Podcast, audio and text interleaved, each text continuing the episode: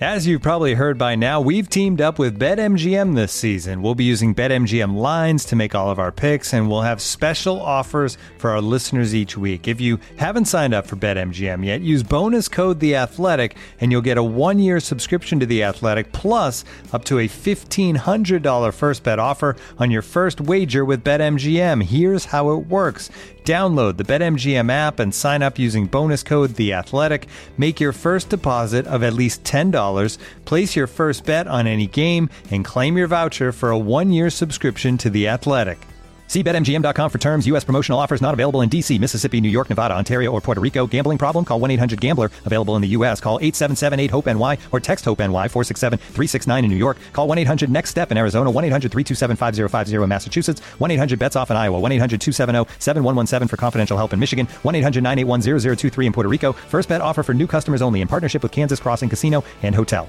Don't forget, if you haven't signed up for BetMGM yet, use bonus code The Athletic, and you'll get a one-year subscription to The Athletic, plus up to a fifteen hundred dollar first bet offer on your first wager. And now, two pigeons bemoaning the fact you can stream DirecTV satellite free. You see this? A family watching baseball on DirecTV with no satellite dish in sight. Let's heckle them. You call that changing the channel? Choke up on the remote, buddy. I hope getting all these games on DirecTV makes up for your mother not pre-chewing your sunflower seeds. DirecTV has the most MLB games. Visit DirecTV.com. Claim based on total games offered on national and regional sports networks with choice package or higher. Availability of RSNs varies by zip code and package. High-speed internet service required. Terms and restrictions apply.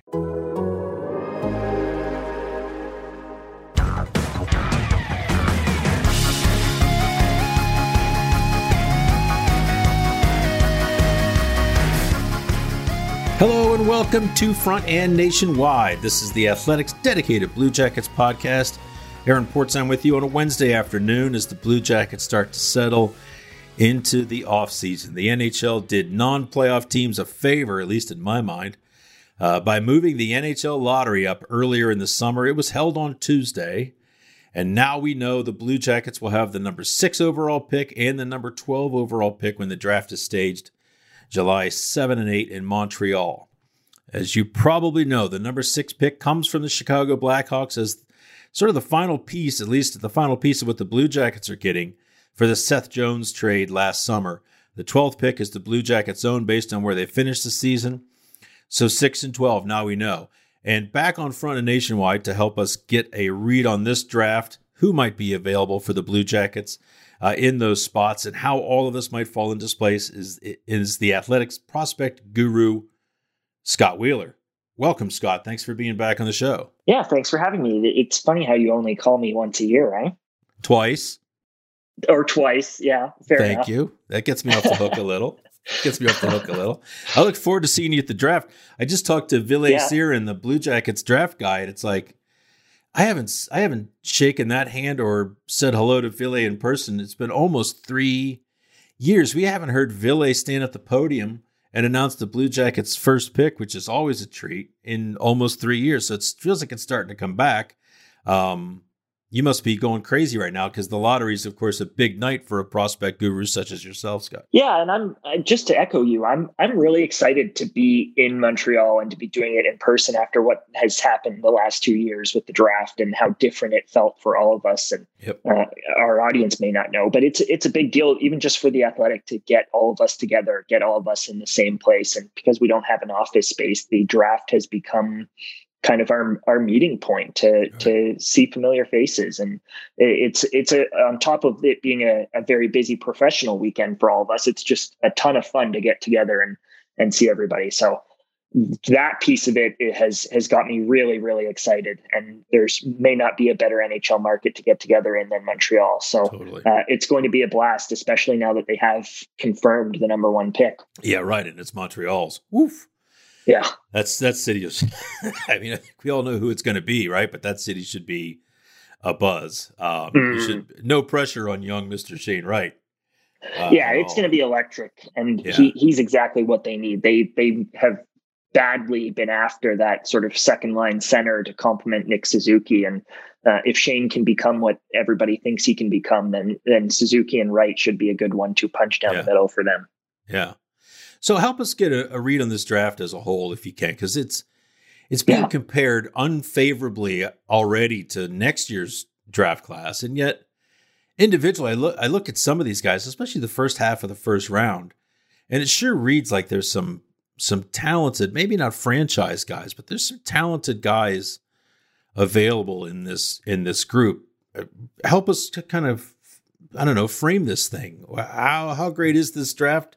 We we won't know for sure for five years, but are you more excited than maybe some uh, act as they are at this point? Yeah, definitely. And it's funny how whenever there's one of those those sort of tent pole crescendo type drafts where you really hit a high note, uh, like in 2003 or 2015 or in 2023 upcoming, the the two or three years before each of those drafts and the two or three years after each of those drafts, we always have these conversations about how such and such a draft is weaker than than we're used to and i think it's yeah. always anchored in that maybe naive belief that 2015 and 2023 are the norm when really those are are the exception to the rule uh, and, and, eh, i mean next year because of what it's going to be with connor bedard and matvey michkov and adam fantilli and you you could see three superstars come out of that draft and you could see 20 true sort of impact stars in the first mm. round. That's how good it is. And normally that group,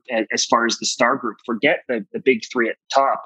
Normally that star group is only eight to 12 in, in any draft class. So for us to already be talking about 20, 21, 22 kids in next year's draft class speaks to how special it's going to be. And as a result, fans want to tank for that year specifically right, and there's right. a souring about this year's lottery and what this year's lottery means and everything becomes relative and i think it does a little bit of a disservice to this draft class uh, and it did it just as it did a disservice to 2016 coming out of 2015 and this conversation around 2016 being a weaker draft and lo and behold there's auston matthews at the top right so right. Um, it's it, it's still going to be a good draft you're going to see stars uh, even 2017, you go back and look at 2017, what did it give us after all of the maligning of how weak of a draft it was? It gave us Cale Makar and Elias Pettersson four five, right? So right. I think this draft has that same kind of feel.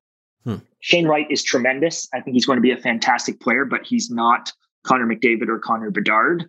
Uh, so, so that's a part of the conversation, no question. And it has to be something that teams are are, are okay with heading into the draft. But I think beyond Shane, it, it's a good group. And as this year has progressed, I've grown fonder and fonder of it, frankly. I'm, I'm in the process right now of putting together my final board, which will be out at the start of June. And it, it's grown. The, the number of players mm. that I like at the top has grown from at midseason really a, a, group of 11 at the top has now become 12 or 13 and then in the middle from sort of 13 through to the 20s uh, mid 20s at least I, am more excited about that group as well than i was uh, back in february so uh, it, it's it's going to be a good draft. It's not a, a, a sort of deal breaker draft, but there there are going to be impact high end kids that come out at at both positions, at forward and on defense. There, there's no top goalie in this group, but uh, it, it's not a it's not a positional draft either. There's there are darn good centers, darn good wingers, and defensemen with who shoot both both sides, lefties and righties, who are who are legit. So um, that that piece of the puzzle does have me still excited about this group. Yeah, like I always say, there there are, there are great players in every draft. You just don't know their mm-hmm. names yet. Mm-hmm. That's it's to be discovered down the line. There's always the I don't think Patrice Bergeron was considered a great player that draft year. And no, I mean Shea Weber yeah. was a second round oh, pick, right? It, yes. Don't bring up that draft in Columbus, by the way, Scott. bad bad memories that draft.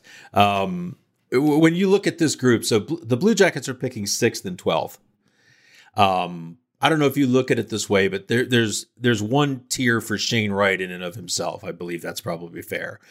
Yeah. Where's the next step? Where's the next ledge, if you will, um, after that? After Shane Wright, where's the next ledge of of talent? And is there is there a clear line, or is it sort of murky when you get into the lower, you know, six, seven, eight, nine range? Well, I think for me, there's a, a clear group from two to four. After okay. that, uh, but for the for the consensus, there's a the, the group is a little bit wider. Um, th- there's really seven players, so Shane Wright plus six.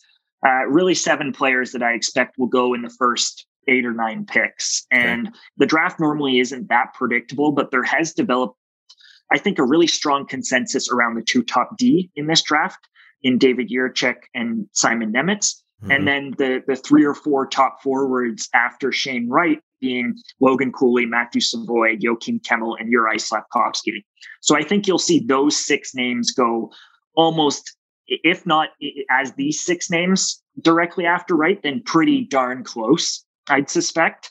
Uh, and then after that, you get into that wider group from sort of eight to into the teens, if you will. So, in theory, uh, with drafting at six and twelve, the the Blue Jackets should get one player from that group of seven, uh, and then one player from that next group, and that next group has has some really strong names as well. So, uh, hopefully, uh, cross your fingers. But there's, I think they've got a real chance to kind of copy and paste uh, what they did last year. And and if they can do that, I think they'll be really happy as they should be with uh, Cole Sillinger and, and Kent Johnson, right? Yeah, Ceulemans later. Yeah, yeah, yeah. So not to put on rose-colored glasses here, but it sounds like if, if you're not in that one spot, or maybe if you're not in the in the one or one, two, three spot, being having six twelve is a pretty good spot to be once you get past those top guys. Is that a fair have two cracks yeah. at that that group? Absolutely. I think the expectation is that Logan Cooley is going to be gone in quick succession after Shane Wright, either second overall or third overall. I, I think you'll see Juraj Slafkovsky go second or third overall, maybe even second um, to the New Jersey Devils. Yeah. But after that, if they're going to be picking between one of the other names that I mentioned, one of Savoie, Jiricek, Kemell, and Nemec, those are four players that are about comparable. So I don't I don't think the team that drafts fourth overall is going to be getting a significantly better player than than the Blue Jackets will at six. So yeah. um, that's a that's a win as far as I'm concerned. That I re- again I really don't think the difference between drafting fourth and drafting seventh, uh, or in, in Columbus's case six, is is going to be particularly pronounced. And then you just hope to really take a swing on a kid at twelve and and make contact Right, right. And Slafkovsky does sound like a devil, doesn't he? Yeah, they just just doesn't because he? they have Hughes and Hischier down the middle, and Cooley yeah. is a center, right. and they, they have Hughes coming as as obviously last year's first round pick on D. It just feels like, and this is rare for a team at the top, but it feels like they're going to pick a winger, which is the thing that we always expect teams not to to target, right? So uh, Slafkovsky immediately becomes that guy. I know Devils fans have have griped with me all year about how their team is too small, and Slafkovsky fits checks that box as well in terms yes, of just being the big kid. Uh, and, he's closer to pro ready. And I know they don't want to be in their rebuild for forever. So all of those things just seem to make a lot of sense for Slafkovsky uh, at number two to the Devils. And he's not in that two, three, four group that I talked right. about. He's he's right at the front of that next group. He's more of a guy that I would rank five to seven. Um, but uh, I don't think it's a terrible pick pick there either. How many guys in this draft, Scott, would you say have top top six center potential? Because that that's obviously that's everyone's desire. That's for sure the Blue Jackets.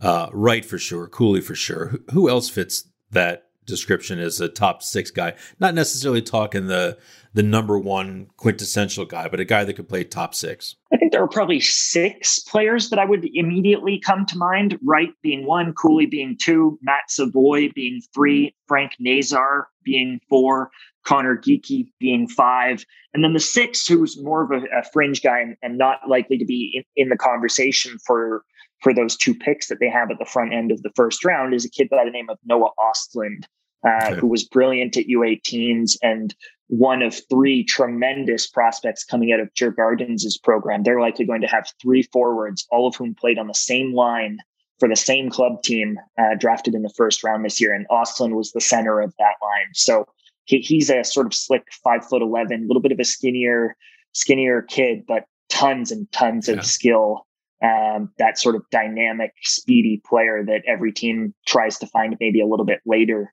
uh, in the draft, kind of in the second half of the first round. So yeah, those are those are really the five centers in this draft. And I, I mean, if if they really wanted to go all in on uh, drafting those guys uh, in Columbus, they could take they could in theory take two of those kids with those picks. Well, you know, I, let me ask you. We're talking to Scott Wheeler of, of the Athletic Prospects Guru.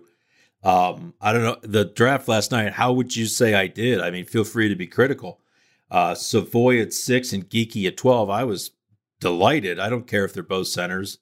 Um, I was delighted that both were were there when they when, when the pick came up for the Blue Jackets. We're talking about the athletic mock pick that's on the site. You can you can go look at it now. It's a great read. Um, your thoughts on how the Blue Jackets fared with the general manager you're talking to? Yeah, no, I I liked it. I liked yeah? it, and, good, and good. I love the Winnipeg connection. I mean, obviously they're both right. centers. They are the first and second line centers Heavy respectively ice. for the Winnipeg Heavy Ice, ice yes. in the WHL. Um, very different players. Savoie is an explosive skater, dynamic on the puck, dangerous from anywhere in the offensive zone, NHL shot, hound off the puck, just a sort of energizer bunny type. And Geekie is the big sort of playmaking, physical when he needs to be, but I, I wouldn't call him a bruiser or a super punishing player. He's just the the, the sort of prototypical six foot three, six foot four center. Um, so no, I, I, I mean I loved it. They're they're they're obviously teammates. They were drafted first and second overall into the WHL together. They've been together for three years now, or parts of three years.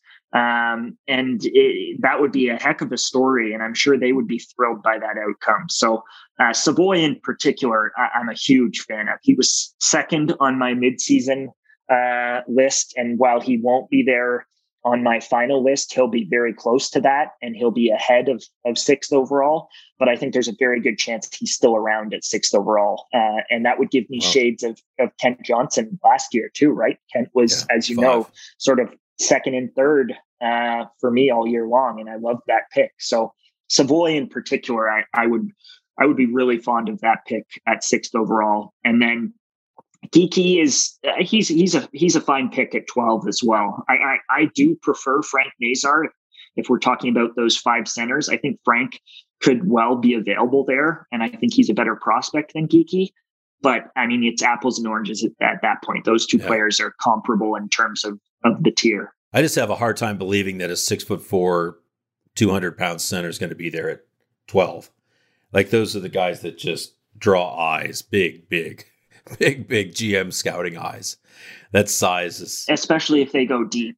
Yeah, I mean that there's yeah. a chance that that team could be playing in the Memorial Cup right yeah, into the draft, and right. nobody else is going to be playing hockey, and scouts are going to be gathered in Saint John for the Memorial Cup, and it, there are there's a good chance that several teams their last viewings of a, of any prospect in this draft class are of a, a, a, Matt Savoie and a Conor Geekie, and it's yeah. going to be hard to to forget that heading into the draft. I think. Sure, sure.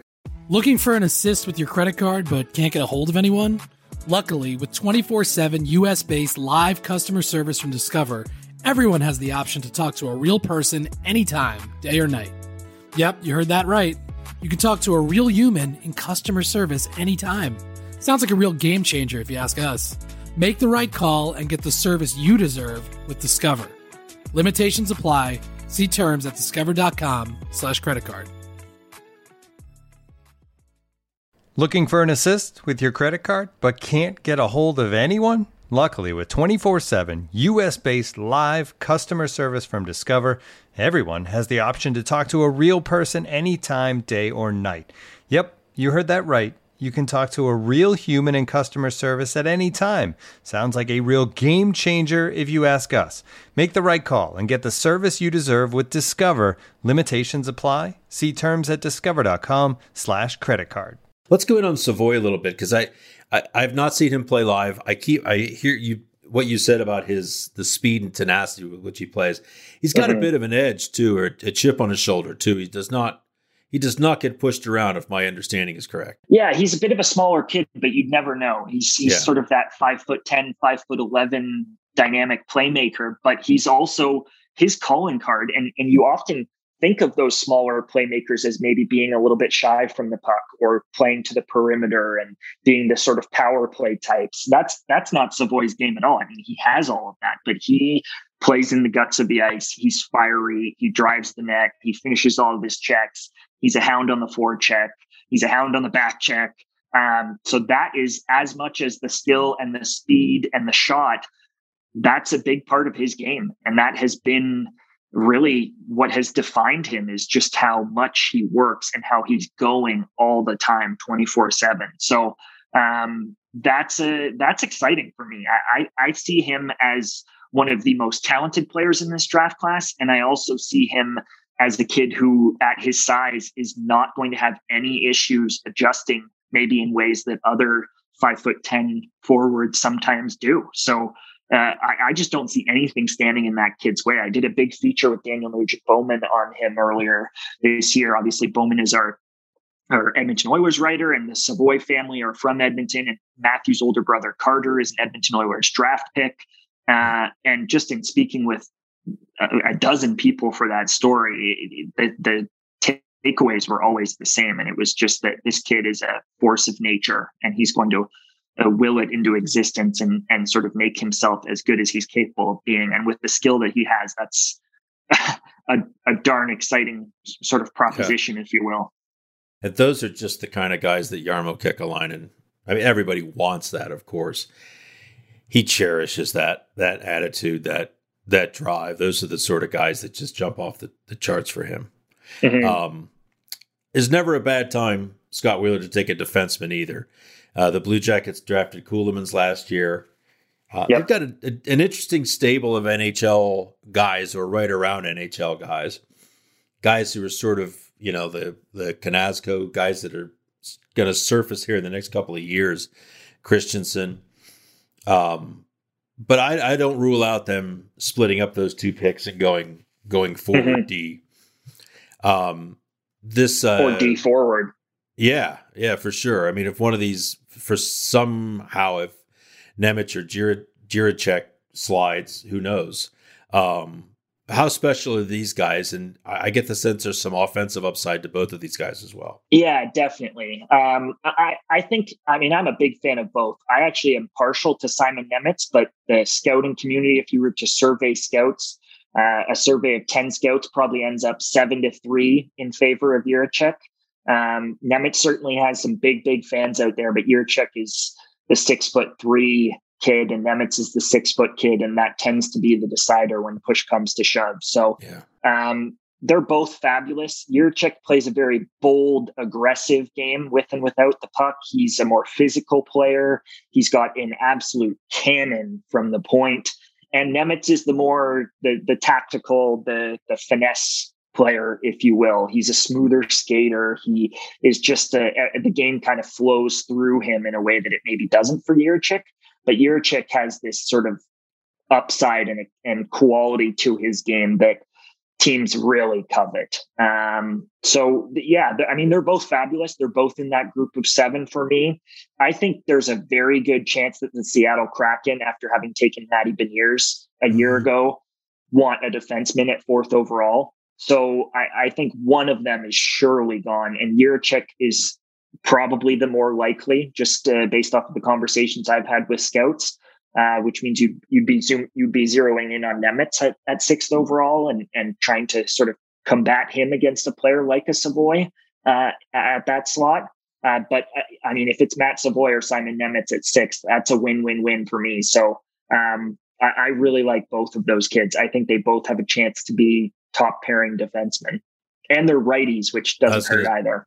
Yeah, I was just going to ask you because I think the Blue Jackets like the potential, of course, in Um, I still think the looking off into the future, they're not quite sure who plays with Werenski when they're sort of where they want to be. Um, and it could be one of these one of these kids for sure. Um, let, us if we can, Scott Wheeler of the Athletic, we're talking to. Um, just go back and sort of relive the three picks now that we've got one year of information on these kids. Yeah. What the Blue Jackets took last year. Not you mentioned early on this year they're six and twelve. Last year they were five and twelve. Ken Johnson at five, Cole Sillinger at twelve, which now looks like a real steal. um, and Ceulemans at 23. Let's just go one by one. Your thoughts on Ken Johnson? Got to the NHL late after Michigan got bounced from the Frozen Four. I thought he struggled a little bit in a way that you would expect him to struggle. It was the size issue, the strength. Mm-hmm. He's still a very slight young man, but you could see little glimmers of playmaking there. Uh, your thoughts on that pick now, a year later? Yeah, I, I still love it. Um, I, am of the mind that you take a, a, a home run swing uh, at the top of the draft wherever possible, and that is Kent Johnson, in my view. He's the kind of player who I think is going to be a quarterback, whether it's from the wall or from the point on a first power play. I think he's the kind of player who could score 20 or 30 points a year on the power play alone. Uh, and then if he can be a 40, 50 point player at even strength, then suddenly you've got a, a 70, 80 point offensive dynamic player. Uh, the, the big question is, as you alluded to, the, the frame that has always been really the be all and end all question with Kent, and similar to to how it was the be all and end all question with Elias Pettersson heading mm-hmm. into his draft year until it wasn't. Elias was the same sort of scrawny build, right? Um, and we know how that's worked out for Elias once he figured it out at the NHL level. So yeah. I, I kind of have the same expectation for Kent. He's always going to play a little bit on the outside. He's always going to be a more of a passer than a scorer. Uh, but when he has the puck on his stick and gets lots of touches and is the guy who's carrying through the neutral zone and being creative and clever inside the offensive zone, he's just got an ability to make plays and to pull rabbits out of his hat that that very few players do. So I think he's going to find the highlight reel a number of times throughout his yeah. career. And I, I just think he's going to be a really exciting player. And if you compare him with two players who are more sort of the meat and potato types, and he can play off of those guys, then you've got a, the makings of a really good line at the top of your lineup, I think. So yeah. uh, I'm not of the mind that every single player in an NHL lineup has to be the 200 foot physical in the corners types. I think you can mix and match in any good NHL lineup and figure it out. And you need you need the guy who can also break open a game in a single moment, and that, that in theory is what Kent's going to be in the prime of his career. So uh, I'm really excited to see what he becomes. I think he still has one of the higher upsides of the 2021 class. Yeah, you could see little glimmers. There was even if even games where he didn't really make an impact, there would always be one or two moment, one or two moments where you went, "Oh, oh, that was nice. That was really nice." Even if it's a pass out of the defensive zone, he made a few there that were just so sharp and so crisp. But I don't think anybody else in the building saw until mm. the puck was already on at its target, which is that's really something. Now, Cole Sillinger is the, is is a uh, real bright story for this franchise. 16 goals as a 18 year old in the NHL, and I keep coming back to this for people from per, from perspective because you know eight 16 goals doesn't sound like a ton when you look at at how some of the young players in the league uh, are scoring now and how it used to be they waited forever to make a splash. Now they come right in and they explode, but this kid was 18 years old. To give you an idea, Rick Nash, the great Rick Nash, number just retired. He had 17 goals his first season. Mm. That's how tough it is as an 18 year old. It's very rare, even in Columbus, for a player to go right into the league. What did you think, Scott Wheeler, of Cole Sillinger as an 18 year old in the NHL this year? I thought he did well. All things considered, I thought he played well, basically start to finish. I, I think there's a consistency about his game that is admirable. Um, he, again, one of those players who does finish his checks and is involved and has that sort of scrappy nature to him when he needs it, and also has slick hands and a really, really hard wrist shot that pops off of his head. And that those are the tools that are going to carry him in his career. But I think because he was well rounded enough and he was committed enough and he was mature physically in a way that players his age rarely are, yeah. uh, that helped him and it helped him jump right in. I mean, you've bumped shoulders with him. The kid is, he, he's shredded, right? So, he's packed. Um, yeah that that part of it, I think, is is as much uh, a, a, reason for him sort of making that immediate jump. But the the skill can't be discounted either. And I think oftentimes when you've got players who are more advanced physically than their peers and who play the physical style that he did in junior, you project them into those sort of checking middle six kind of roles. And I think with Cole, the beauty of his game is that he's going to have some of that sort of checking quality to him throughout his career but he's also a talented finisher and he's going to put pucks in the back of the net and he's going to be on a power play. And all of that. So I'm I'm excited about Cole. I, I think he's got a chance to be. I don't think he's going to be that sort of ceiling of 70 or 80 points that I think Kent has has an opportunity to be if he hits all of his checkpoints. But if he can become a 55, 60 point guy for you, that is a heck of a hockey player considering everything that he has in, in terms of his package. So, um, uh, yeah, big, big fan of him. And I thought, considering he was the youngest player in the league this year, and considering, I mean, you talked about players exploding into the league, but considering some of the struggles we've seen from the Kaapo Kakkos and the Alexis yeah. Lafrenières and the Quinton Byfields, um, I thought, given his where he was and and where he was drafted, it, it, went about as well as you could hope a first year could go. Yeah, yeah, that's a great point. Uh, Corson Ceulemans, defenseman, not a great Wisconsin team.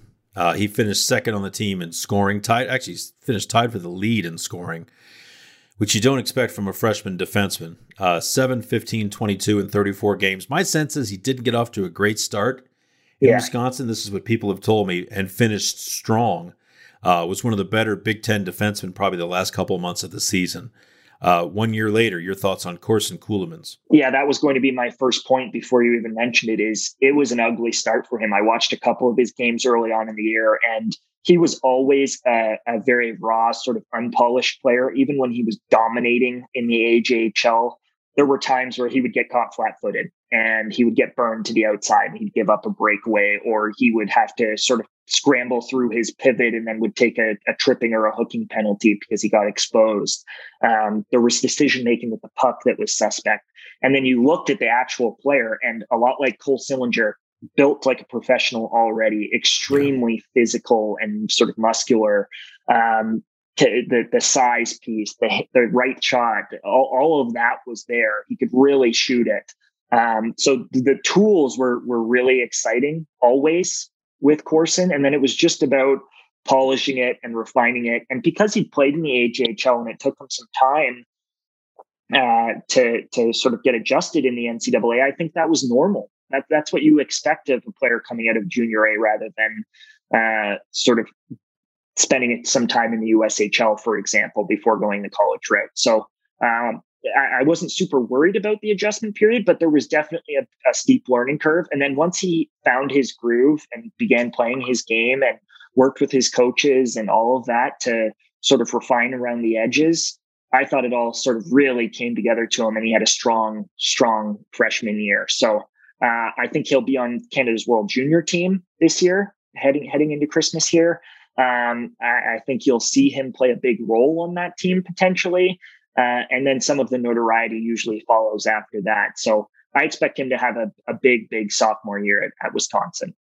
And do you get a sense, is there talk as to how much longer he'll stay at Wisconsin? Is it still a couple more years? Yeah, he's going to be a two or three year guy. I don't think you'll yeah. see him spend the full four. Uh, just in, in having a couple of conversations with him over the years, he doesn't strike me as a kid who is there for the degree. Uh, yeah, I think he's a hockey player. He, he's very much that type.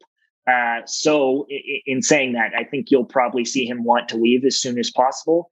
But that's probably, I would honestly say, more likely three years than two, even, unless yeah. he really takes a big step this season. Yeah. Um, I don't think there's any rush there. But he, he's got a, a real chance to be a, a sort of physical, what you see is what you get, two way uh, defender in the NHL, and and those guys are are are fewer and further between these days.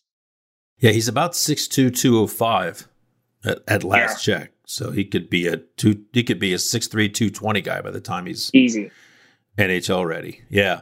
Anybody else to be, if we go through just last year's draft class with the Blue Jackets, Stanislav Svozil in the third round, Guillaume Richard fourth, uh, Nikolai Makarov in the fifth, along with James Malatesta, uh, Ben Boyd in the sixth round, Martin Rysavy in the seventh. Anybody else jump off the page and open your eyes this year, maybe in a way you didn't expect? Uh, I think Richard would probably be my answer there. I actually thought he had a really impressive season at Providence. Uh, you look at his stat line, I, I, believe he had 13 or 14 points in 30 something games. Yep, so it yep, wasn't 14. something that would pop out at you. But Guillaume was always a top player in minor hockey growing up. He was a true star in Quebec and was expected to be a first round pick into the QMJHL. And then when he went the USHL route to go to the college, um, his his numbers never really popped out. In part because he was playing on a Tri City Storm team in the USHL that had some really talented players on its back end offensively in terms of defensemen. So uh, it, everybody was just kind of waiting to see the offense. The defense has always been there. He is a stellar defenseman. He's long. He can really skate. He was brilliant for Canada in a, in a sort of shutdown role at, at under 18 Worlds last year when Canada won a rare gold at U18s, which doesn't often happen for them. And then I thought he the two way game really began to find itself at Providence this season. And I was impressed by him. And I know that Nate Leaman and the staff there really, really like him and trust him already, which is a big deal for a teenager at, at that school. So uh, I, I, mean, I mean, I'm very intrigued by Richard in, uh, in terms of that that group after uh, the the three first rounders. The big three, yeah, awesome. Scott Wheeler, thanks for your time. I, we always do appreciate it. Can't wait to have you on back again. We do it a couple times a year at least. Um, and the people always love hearing from you. So, so thanks so much for joining us. Appreciate it. Yeah, thanks, Portzy. See you in Montreal, bud. Yeah. All right, folks. Thanks for listening. Uh, we will be back with you next week. Not sure exactly how many of these we're going to do leading up to the to the draft. We may take a break as news slows down a little bit, uh, but there's still plenty to talk about.